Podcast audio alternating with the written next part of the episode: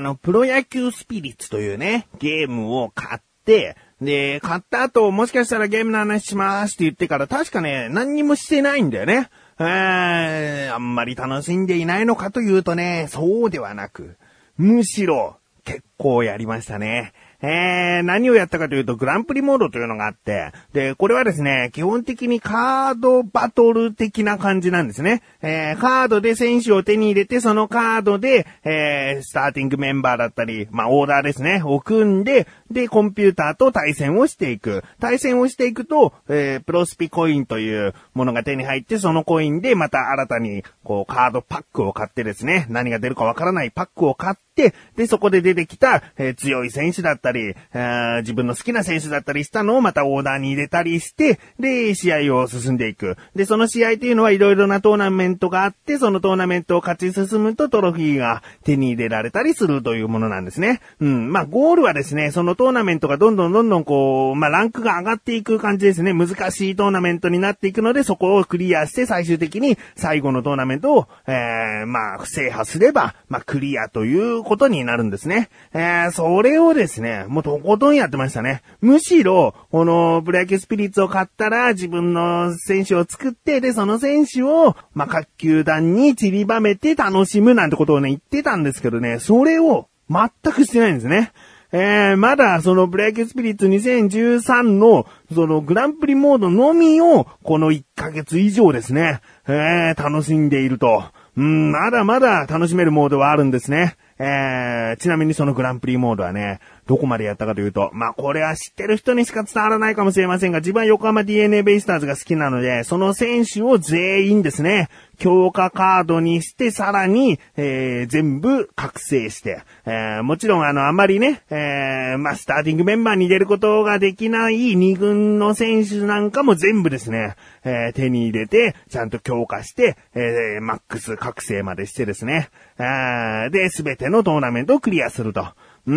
ん。ちなみにそのね、トーナメントの中に100人抜きっていうのがあってね、これを100人クリアすると、ある意味別のエンディングというか、えーまあクリアになるんですけども、それも達成しましてね。いやー、もう、とりあえず、もう満足してしまってですね。えーすぐにじゃあ次は、えー選手を作ってやるぞっていう感じにはちょっとまだ慣れてないんですけれども、十分ね、この1ヶ月以上そのモードだけで楽しんだというね、満足感がありますね。うーん、まあ、今回はですね、えー、そんなゲームの野球もそうなんですけれども、実際のプロ野球の話、久々にしたいなと思います。ということで、本当に今年の横浜 DNA ベイスターズは違うんじゃないかなと思っている自分がお送りします。菊師匠のなだらか向上心。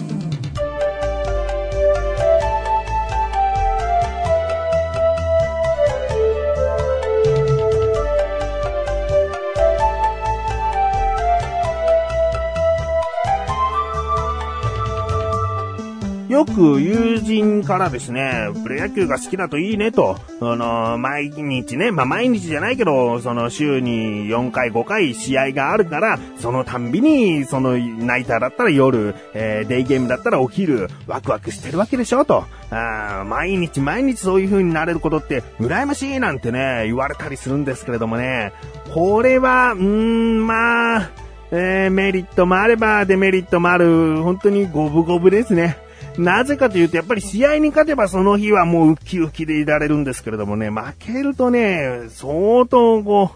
う、落ち込んじゃうんですよね。えー、気分は暗くなっちゃうんです。だから、うん試合前はもちろんワクワクしてはいるんだけども、その結果によって、この沈みようとね、えー舞い上がりようと、この二つに大きく分かれるわけですよ。うん。なので、まあ、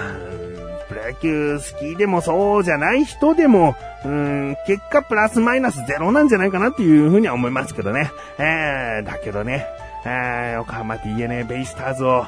今年特に去年よりもより応援していますね。うん、あの、5年連続最下位というね、横浜 DNA ベイスターズ、巷ではこう弱いチームを応援して何が面白いのっていうね、声もこう聞くんですけども、むしろこう、勝つのが当たり前とかね、えー、ある程度上位のチーム、毎回上位に行けるチームを応援するというのも、じゃあ何が楽しいのって同じぐらいに聞いてみたいですけどね。5年連続最下位だったからこそ、その翌年は、えー、3位になったよとかね、その翌々年は優勝しちゃったよとかね、その優勝した時の喜びっていうのはね、また違うんじゃないかなと思いますからね。えー、なのでまあ、自分はね、もう生涯、おそらく生涯横浜 DNA ベイスターズを応援していきます。うん。で、最近というわけではないんですが、5月10日の試合をね、ちょっとこう野球好きでない方も、その横浜 DNA ベイスターズ戦を特に意識していなかった方も、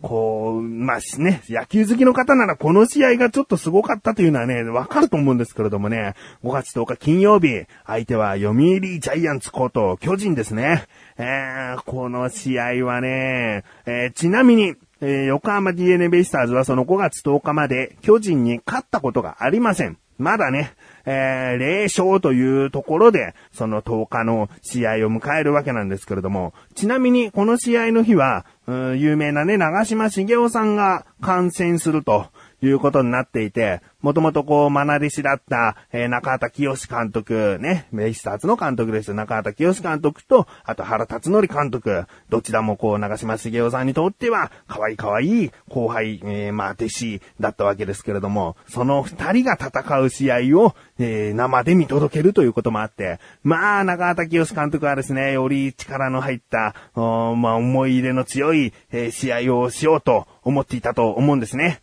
うん。で、いざ試合が始まるとですね、もう1回の表、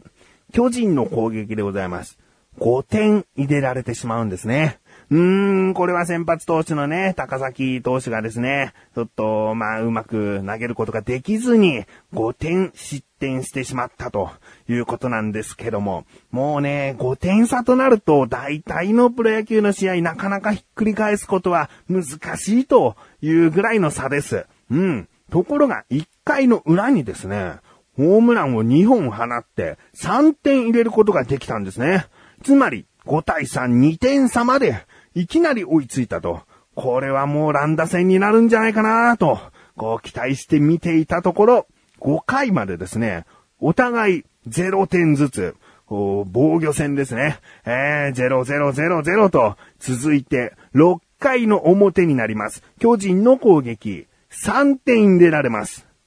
また5点差。えー、もう最初のね、1回の裏で取った3点が、まあ、無駄とは言わないですけれども、また元通り5点差になってしまうというね。ああやっぱり難しいのかなと、6回となるとね、もう終盤になってきているということで、うん、なかなかね、こう見てる方も、どうなのかなっていう気持ちになっちゃうんですね。えー、で、6回の裏、横浜 DNA ベイスターズの攻撃。0点なんですね。えー、もうこれは難しいのかなと、点を入れられたらすぐにこう取り返すことによって、その攻撃の流れというのがね、次の回次の回と、こううまくね、こう行ったりするもんなんですけどね、なかなかこうすぐに点を返すことはできず、7回の表、またまた巨人の攻撃です。なんと2点入れられてしまうんです。つまり7点差になってしまったんですね。えー、スコア的に言うと10対3ですよ。ね、もう巨人は2桁点を入れてしまっている。この10対3というのがね、えー、どの回だったとしてももうこれは10点入れた方の勝ち試合じゃないかなという見方になってしまいますよ。ところが、7回の裏、横浜 TLA ベイスターズはなんと6点を6点を返すわけです。つまり10対9、1点差まで一気に追いついた。これで横浜 DNA ベイスターズの流れは来ましてですね、えー、8回は0-0と、お互い点を入れることはできず、9回のこのままいけば最後のジャイアンツの攻撃、0点。うん。このまま9回裏に行きます。10対9。1点入れれば延長戦。2点以上入れればサヨナラ勝ちという試合で、ここでですね、えー、途中から出場した、えー、田村仁選手というね、方がですね、まあ、去年まではソフトバンクというチームにいたんですけども、ここでサヨナラのホームランを、スリーランホームランを打つことができました。もう、この試合はですね、もう打った瞬間、ホームランかっていう、その、うおーっていう感じがね、ええまあ、自分はテレビで見てましたけどね、一人で大興奮ですね。家族みんな野球にそれほど興味ないので、もう自分一人だけ、うおーっとね、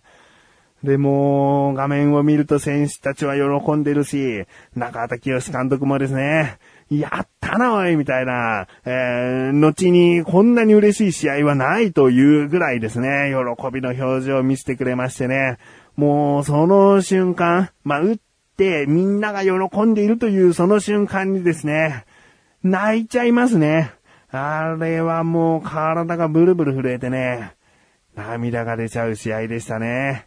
えー、2013年5月10日、巨人戦。これは横浜 DNA ベイスターズにとっても強く、こう、記憶に残る試合になったんじゃないかなと。うん。で、ちなみに長島茂雄さんはですね、7点差となった時点で、まあ、年齢的な体調的なこともあって、あ、もうこれはジャイアンツの勝ちかなということで、こう途中で変えられようとしたんですね。だけど、7回に6点も入れたという、その追い上げで、もう最後まで見ずにはいられないということでね、えー、見届けてくださったんですね。うん。で、まあ、ナイスゲームと言ってくださって、中田清監督も大満足。まあ、もちろんね、えー、原監督、ジャイアンツファンの方々はですね、そりゃ悔しかったなとは思うんですけれども、その後のね、2戦は、ジャイアンツさん勝ちましたから、まあ、こんなでもね、いい試合をね、見れるというのは、やっぱりプロ野球好きっていうのは、得なのかな？うん。こんな感動するとは。うん、こういう試合があるから、最後までちゃんと見届けていきたいんだよね。うん。